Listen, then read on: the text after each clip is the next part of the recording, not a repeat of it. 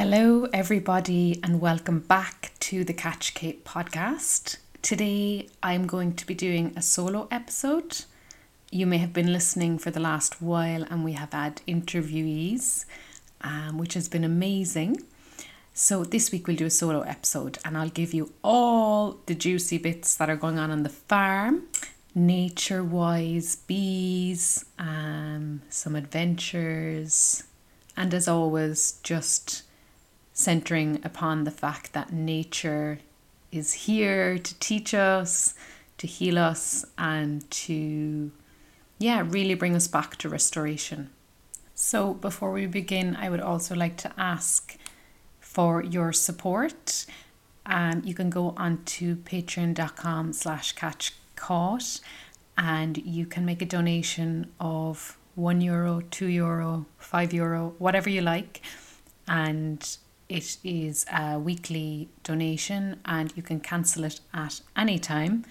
Um, it's just a way of me of getting value and a monetary contribution to my work.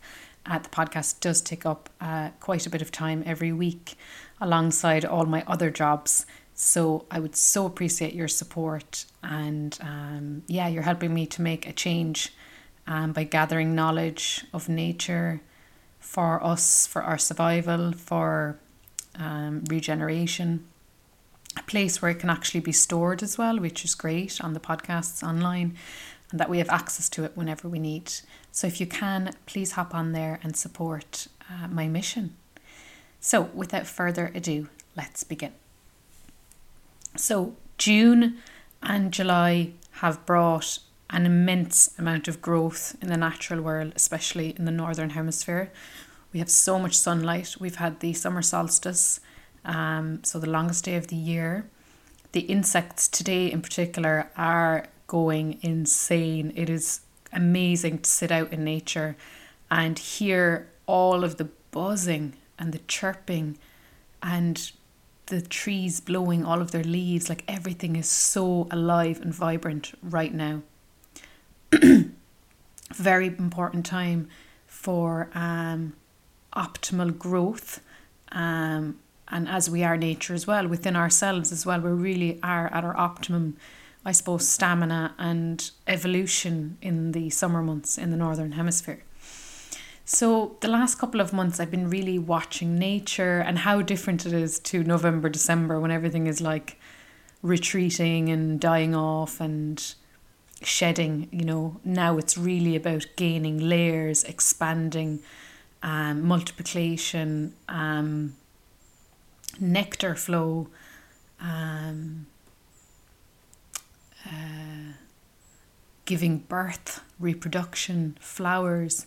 Everything is really just in massive expansion. I've actually seen my first blackberries yesterday, which is amazing. So, the 7th of July, crazy and um, I've had a couple, and as well on the farm, I have set up my farm box again. So if any locals are passing, you can pop by and grab some nutritious food just out of the soil. So at the moment, I have growing um, potatoes, so loads and loads of potatoes. I have rhubarb, which is very fresh, and I love actually stewing it in porridge. It's really nice in the morning uh, with some honey if you have some. Um, I also have kale, which is amazing. Um, sometimes I like to like toss it in a garlic oil, and it becomes like kind of like crisps, but really good crisps. Um, and then I have what else? Onions, of course. Um, loads of other bits. Cucumbers. I've been pickling cucumbers. I've um radishes as well, which are getting quite big now. So I'm going to probably pickle them as well to keep them going and put them in jars. And of course, I've been eating tons of strawberries. So everything is really just in full flow at the moment. So if you are listening and you'd like a vegetable box or anything like that, get in touch. Um, what else has been going on? Um, I have been doing beautiful workshops on the farm. Um, I've been doing Be Wild, my new business project um, where actually it has expanded into three different things at the moment and I'm just going with the flow organically to what the people want. So I've my Be Wild group session where we go forest bathing, Uh, we explore the world of bees, growing, nature education, and wandering the farm and learning all about that. Um, really getting into balance with meditation, breath work. It's a really um, wholesome and earthy experience, and that's been taking place on certain Saturdays um, in the summer months. So I'll pop up a date soon for anybody who's interested. I've also been doing kids workshops, um, which have been amazing as well to educate the young people and just so exciting seeing their faces light up with the world of bees and seeing grapes and seeing blueberries and seeing strawberries and of course having tastings as well. Um, but amazing to be able to um, I suppose, influence the younger generation because they are the future and this is their future and the planet is their future. Um, so it's up to us to really make sure that the right people are guarding the earth um, as we will all depart. Um, and then I've also been doing one to one hive inspections. Um, so I've had, we'll say, one or two people come and we'll get the suits on, we'll get the equipment going, and we go into the hive, the world of the hive, the beautiful, bountiful hive, um, where all things come to life. And we've been inspecting the honey, the propolis, um, the nectar flow, um, watching the bees bringing different properties back to the hive, um, seeing baby bees being born, seeing the queen bee do her jobs um, and really just kind of experiencing the world of bees up close and feeling that zen from being around them and that hum and that frequency that we carry with us after it. Um, because they do really they resonate at the earth level. And a lot of us if we're stuck in our heads or you know we have negative emotions we we would be resonating at a very lower frequency. Um so they're like literally at the top of the states of, I suppose, consciousness or the scale of vibration with the earth. So it really brings us up and helps us to remember who we are because it's just so, so much awe and amazement with the world of bees. Um, in other news with the bees, last weekend I got to see a double swarm, which was insane. So, assumingly, um, two queens would have left the hive at the same time both swarming together in the sky, and then two of them landing on the tree separately. So two conical shaped kind of love hearts on two different branches, but like maybe like half a meter or a meter apart. It's just the most amazing thing I've ever seen. Like, I don't know, it's just so incredible. Like, literally coming back from the beach and hearing all the buzz and being like, something's going on, something's going on open the gate and boom, bees everywhere. You know, like could be like 60,000 bees there in two swarms or 70,000, you know, it's a lot of bees. Um, I actually did get a sting as well in my arm. Um, yeah, so you just like normally with the swarms, like I've been up close and personal and nothing has happened, but this time one of them decided to come and get me. But you know, it's always important to be play it safe and you know like the stings you know in apitherapy they would say the stings are actually a form of um, medicine because they bring inflammation to the area and they bring blood to the area and they bring healing to the area. And they kind of like um, they kind of like say it's like acupuncture in a way where you stick a needle in the area and the blood is drawn there. So i don't know all I know, it kind of hurt a lot, but I'm okay. Um, I'll think of it as medicine for my immunity. Um, I've also been catching swarms on the farm. You might have seen on the Patreon site. I put up the photos and some descriptions. So I caught one on the 1st of June and another one on the 8th of June, both at the same time at 8 pm on Wednesday nights. It was very, very, very, very funny. Um, yeah, and then I actually yeah, so I caught one swarm on the farm, one swarm at my dad's house, and then one swarm at a neighbour's house. So if you're hearing of any swarms, give me a call. Um, there's like it's really big swarm season, June. So um, yeah, all of nature is really a multiplication. So at the moment in the hives, uh, when I'm looking in, I'm actually kind of leaving them be at the moment because there's a lot of virgin queens, so the daughters, and they will be in the process of mating and trying to lay eggs. Um, so it's important not to disturb that process.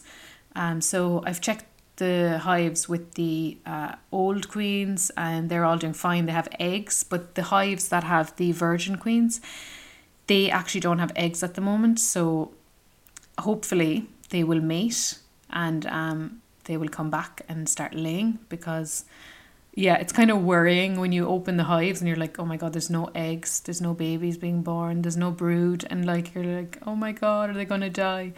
Because we need reproduction, you know. So fingers crossed for all my hives, um, so that the mating is successful.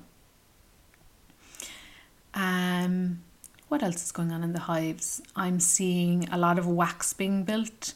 So one of the swarms from the farm here, uh, my pink queen, um, the daughter swarmed actually, and I put her into a box, and it was amazing because within 12 days, the whole box was full of wax, like honey, like comb built. Amazing.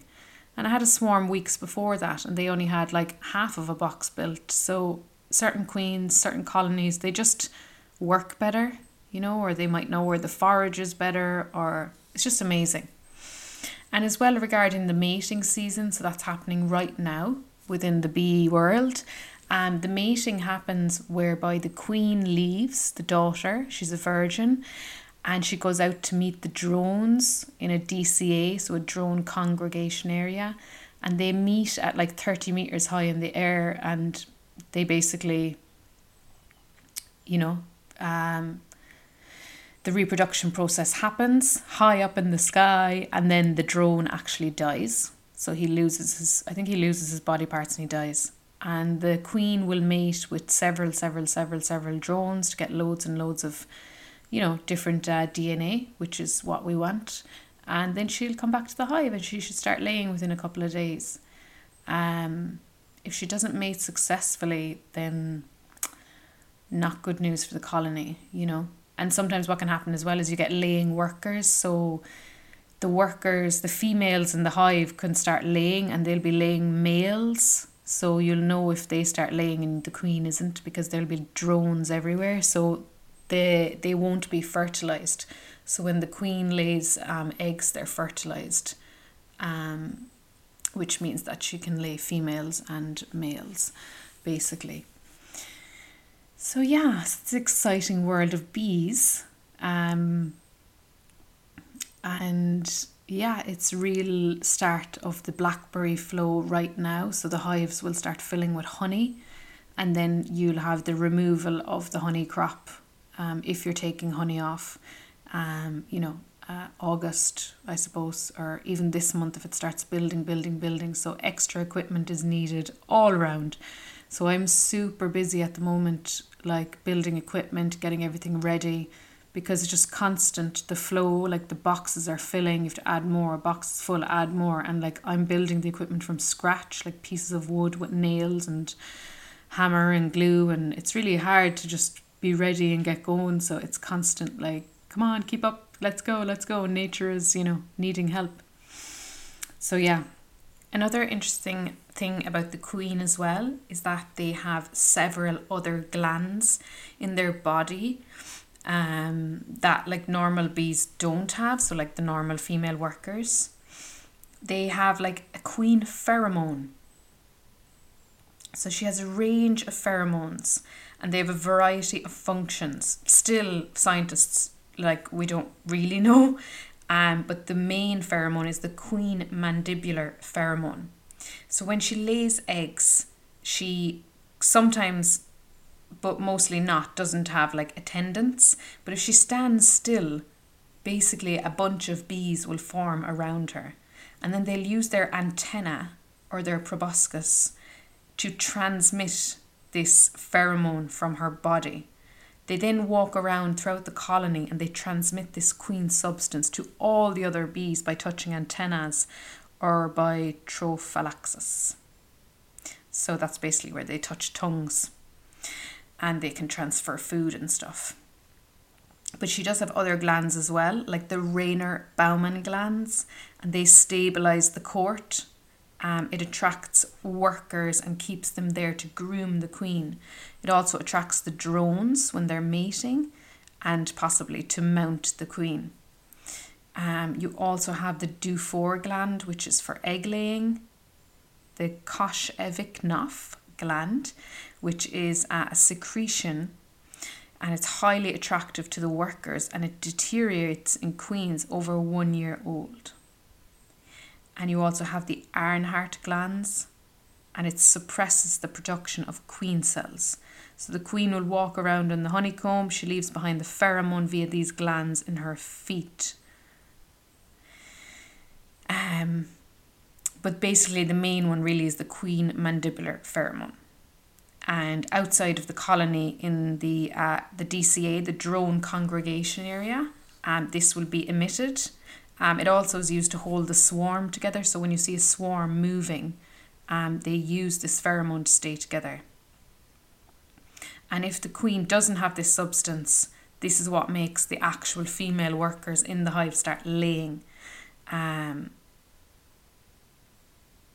yeah, so it's uh, it's a massive um it's a complex world the world of the bees and like all these glands like are on the upper on the upper thorax and there's some kind of on the ends of the legs and some at the back where her reproductive organs are so it's it's pretty it's just amazing amazing experience um, to look into the hive and to see the queen in all her glory and to watch all of this complexity going on Another thing I wanted to mention about the bees was my recent adventure to St. Gobnait's Wood and Well in Ballyvourney, County Cork. Um, so St. Gobnait is the patron saint of bees, beekeeping, um, and there's loads of folklore mythology about St. Gobnait. So she there's actually like a chapel in the, the little town village of Ballyvourney, and you can go in there and you can actually see stained glass of her with an old beehive, like a skep, and it's absolutely amazing. And then afterwards, you can like drive up towards the wood where you have the holy well, some abandoned ruins, another church, um, statue of her with all these bees carved in stone, amazing. Um, and it's really, it's like a real pilgrimage. Um, so very significant in Irish history. And she would have been also part of the Tuatha Dé Danann, um, an old tribal Celtic uh, people. Um, so yeah, pretty pretty profound place, very mystical. Um, we kind of wandered the wood, wandered the stream in bare feet, uh, went to the well. You know, I kind of washed my face with the well water, the holy water, and um, just learning about Saint Gobnait, how she kind of she was coming from the west of Ireland. I think she had been out on Inisheer. Um, and there's a house there in the ruins, and she came to Cork, and there was this old story of her with nine deer. Um, so a lot of the statues and pictures you can see the deer on it and also the bees so she would have kept bees as well and she used the honey to nurse um, the sick and she also used um, the bees to she'd open the hives if there was invaders coming and the bees would just go and attack them. So there's loads of stories about it but she really had this ancient um, connection with the bees and she had a lot of reverence for them but she's well known for taking care of them and just her ancient wisdom and how she was honoured by the local people for all of the good work she done so that was really nice visit for me to go to to see a female beekeeper um, who was uh, really respected. Because in, in this month's An Beachaire, which is the magazine, it there's a section by a female beekeeper up the country, Clotilde, a lovely lady, and she talks a lot about um, men, the patriarchy in beekeeping basically because it's the average is over 70 um, male and retired. Um, so it makes it a business that is, you know, um, maybe like not profitable because like you're you're kind of competing with people who don't really need to make a living if you get me Um, so their prices would be very good um, regarding honey and whatnot. Um, so that's why myself I've decided to venture down the road of education and taking workshops on the farm because I really think this can help um, us, the future generations, and um, the world of bees and our planet and the sustenance of our flowering plants and our crops. Because remember, 90% of our global crops are pollinated by uh, bees. So, another adventure I've been on recently snorkeling. I don't know if any of you are listening are water babies, but the snorkeling at the moment is amazing. There's so much sea life. I've been snorkeling down in Nohoval. Um, I've gone out, so that's in kind of West Cork, and I've gone out and into the caves out there, and amazing. The only thing is, I was there alone, so when I went out all the way out to the caves, it can feel kind of scary because you're so far from the shore and then you can't see because the caves are blocking your view and then like it's kind of dark in there as well and there's like dripping and there's like waves crashing at the back and you can hear the bang. Um so I was a little bit fearful out there but it was actually amazing as well. Like when I came out it felt really good. Um the only thing I noticed was the temperature of the ocean has dropped to 11 degrees. Um so I did find that I was quite cold after because I've I go in in like a swimsuit um, but I did see loads of big fish, like, you know, I don't know, two feet long, three feet long, big fish, and kind of kelp jungles. Um, amazing. And then small little hermit crabs. And then I've been also snorkeling in my local Guileen, um, which is always amazing for sea life. And I've seen big, big jellies, like huge ones. I think the one I saw was a barrel jellyfish, so it's about the size of your head. It's see through, and um, I think it gives like a mild sting. And then I've also seen loads of teeny jellies, like you know the size of my little baby finger, and they have like this red thing inside, and they move really slowly. But there was like, I must have seen like dozens of them, so many. I don't really know what kind of sting they give. And then big spider crab like massive, like the length of my full arm. That was actually really amazing. Um, I just couldn't stop looking at him and I kept like diving down to look at him. So cool. Um, and then again, like towering seaweeds and wracks and seaweeds like, you know, that were like 12 foot high, like amazing lengths. Um, yeah, so really cool. And another thing actually I've been doing for anybody out there who's into wellness and health. Um, so the saunas that are around the beaches in Ireland are amazing for like health and well being. But what I've been doing as well is like cutting off, uh, we'll say three quarters of the wracks at the beach, and they're the ones they have like pods in them with jelly, and they're really good for our skin. But just be careful when you cut them because they have to be cut like not the full way down to the the end because you'll actually stop the growth and it takes a year and a half for the full growth of the seaweed. So it's a really long time compared to a plant a land plant. So what you actually can do is like cut it off and bring it into the sauna what I've been doing don't make a mess. Um and then you can you leave it right for like 5 minutes or 10 minutes 5 minutes maybe and it gets so heated all the gels come out and it's like sticky glue. It's amazing how the whole thing just extracts itself. And then you can rub it all over your body and it's just so smooth, softening. Your skin, when you come out, you're like somebody new, like 10 years younger. It's amazing.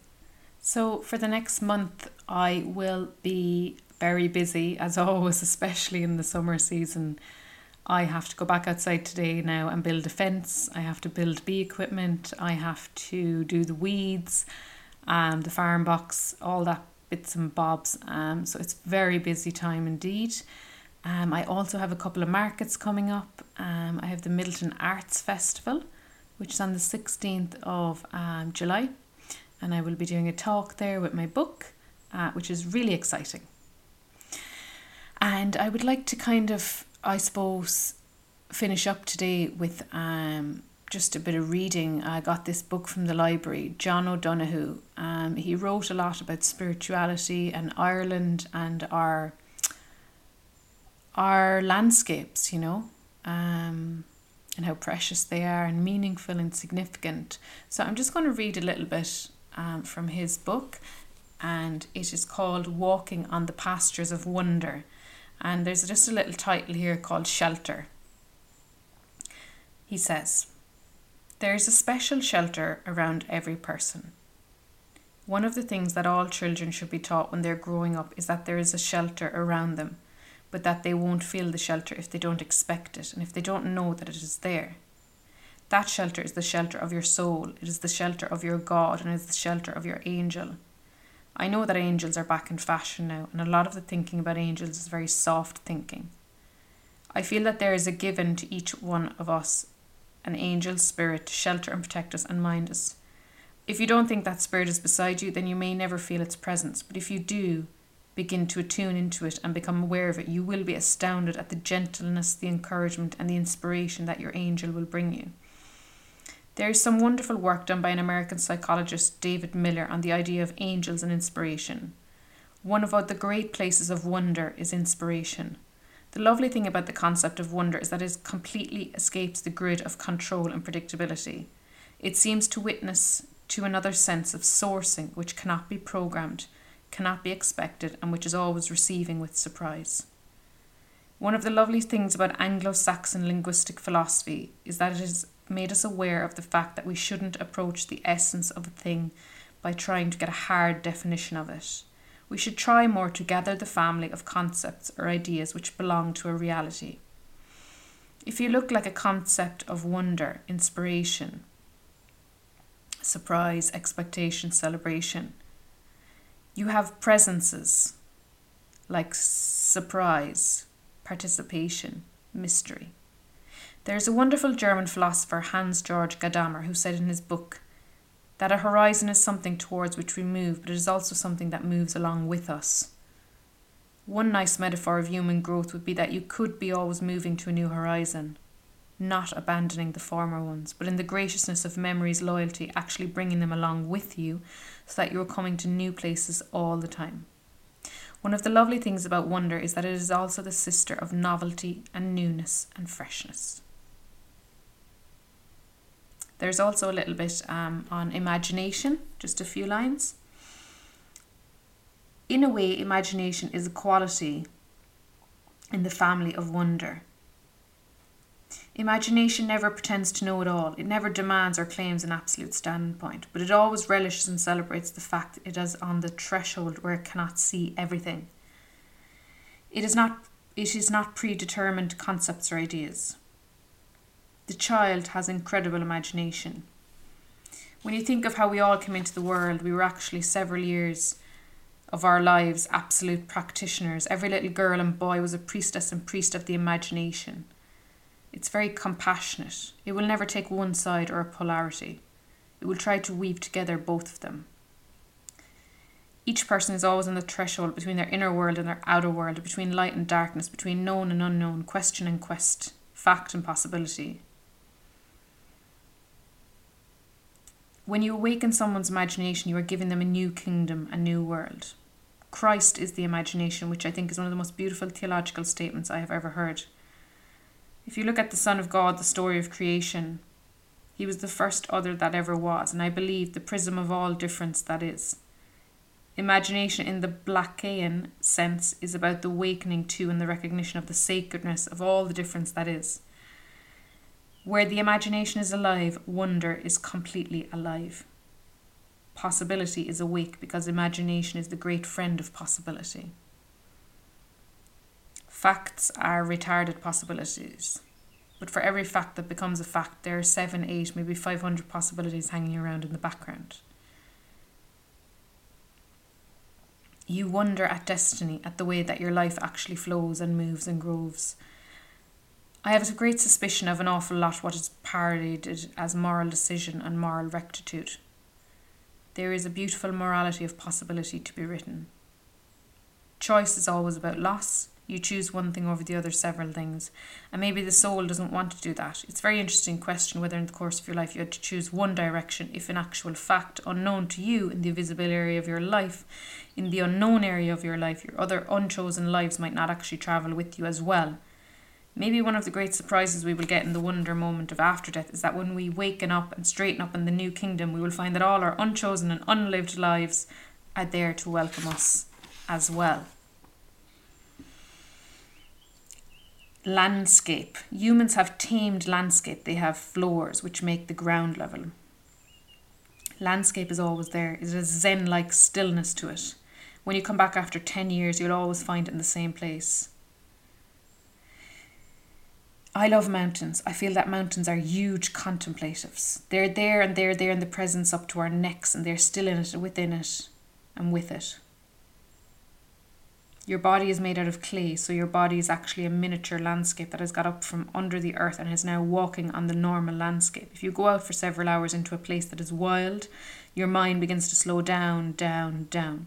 What is happening is that the clay of your body is retrieving its own sense of sisterhood and that great clay of the landscape. Water in a landscape is a fascinating thing as well. I often think that water is the tears of the earth's joy and sadness. Every kind of water in the landscape has a different kind of tonality and a different kind of presence. You think of the stillness of a well, the energy of a stream, of the totality of the ocean, or the singularity and memory of a river.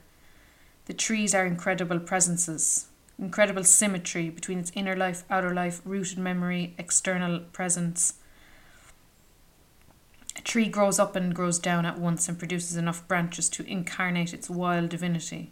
It doesn't limit itself, it reaches for the sky and for the source, all in one seamless movement. So I think landscape is an incredible teacher. Something shifts inside you. We are guests of the universe, and that landscape was the firstborn of creation and was where hundreds of millions of years before us. It knows what is actually going on. To put it in a theological way, I feel that landscape is always at prayer, and its prayer is seamless. It is always enfolded in the presence. It is a high work of imagination because there is no repetition in a landscape. Every stone, tree, field is a different place. When your eye begins to become attentive to this panorama of differentiation, then you realize what a privilege it is to actually be here. So, folks, that was Walking on the Pastures of Wonder, John O'Donohue. Amazing, amazing book. I'm just I'm loving it. I'm devouring it. Just really wakens up your mind the beauty that is all around us um, and to appreciate it. So I'd like to thank you for listening in today. Um, farm updates, adventure updates, nature updates of July. Um, and hopefully I will get another interviewee again. Um, if you can support me, this mission, this work, please go on to patreon.com slash catchkate. It could be as little as one euro a week um, to help me keep it going. Um, I would like to keep it going, but it is costly time wise um, regarding how busy I am. Um, so I hope that you can join on there and help me keep this going um, and get more interviewees so we can share the love and the knowledge of nature. Thank you to everyone who's supported me so far. I wish you a beautiful day um, one of the best phrases I learned is this too shall pass for anybody that's going through anything difficult. Um, and yeah, check out my website for a Be Wild event and come and join me here. Um, I'd love to meet you. Ciao.